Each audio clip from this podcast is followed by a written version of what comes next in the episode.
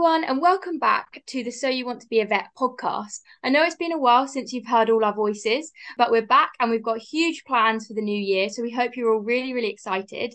Our first bit of news for you is the reintroduction of one of our wonderful guests. Hi everyone. So um it's Erin. If you listen to the podcast back in the day, if you're a long-term true so you want to be a vet OG, you'll remember that um or maybe you've heard my voice in some of the earlier episodes.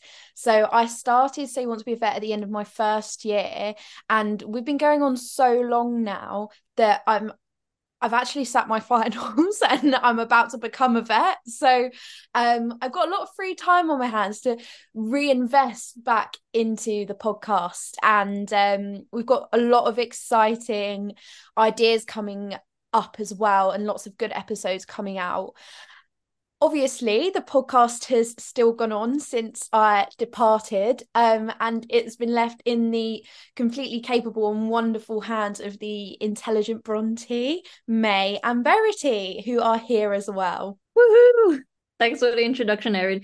So we are so excited to launch another season. My name is Dr. May. I've been working as a vet for two years now. So we're going to discuss some clinical cases and talk a bit more about our journeys um, being a vet. And we also have Verity, Hi, I'm Verity and I'm a third year vet student. So just starting my like clinical teaching. So I'll be coming along the journey and sort of guessing along with the listeners to the answers of the clinical cases, I think, and hopefully sharing some like cool EMS stuff maybe um, as I begin that journey as well. And then you may have heard my voice alongside Bronte's for the last year.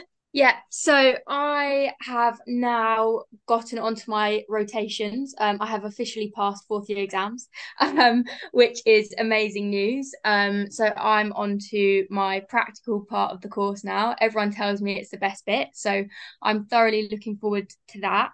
Um, so hopefully I'll take you guys along that journey with me.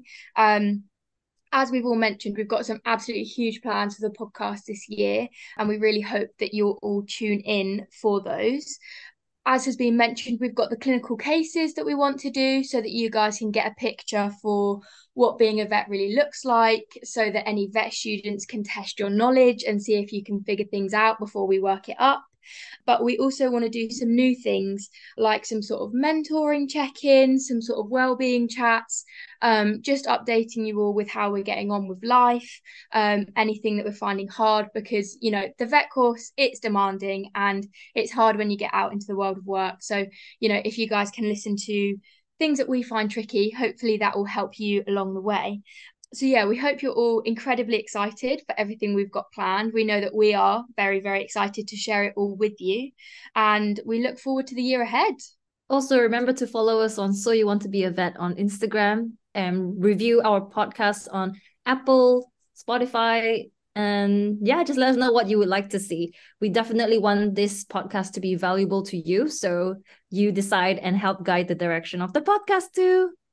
Absolutely. And like Bronte said as well, we are so aware that so many of you have been here since you were vet applicants and you could well like us have gone on and be further in your vet journey now so that's why there is going to be something for everyone here with the clinical cases they can be interesting to you if you're applying, just give you awareness of the profession, but also if you're a vet student as well. So stay tuned, stay subscribed. And if you know anyone that's trying to get into vet school, send them the link because we have so many, we have such an archive of useful episodes recorded by all these guys on interview tips, MMIs, personal statements, and we know it's the tail end of interview season coming up. So yeah, remember we've got lots and lots already too. And we look forward to everything coming up. So see you guys soon.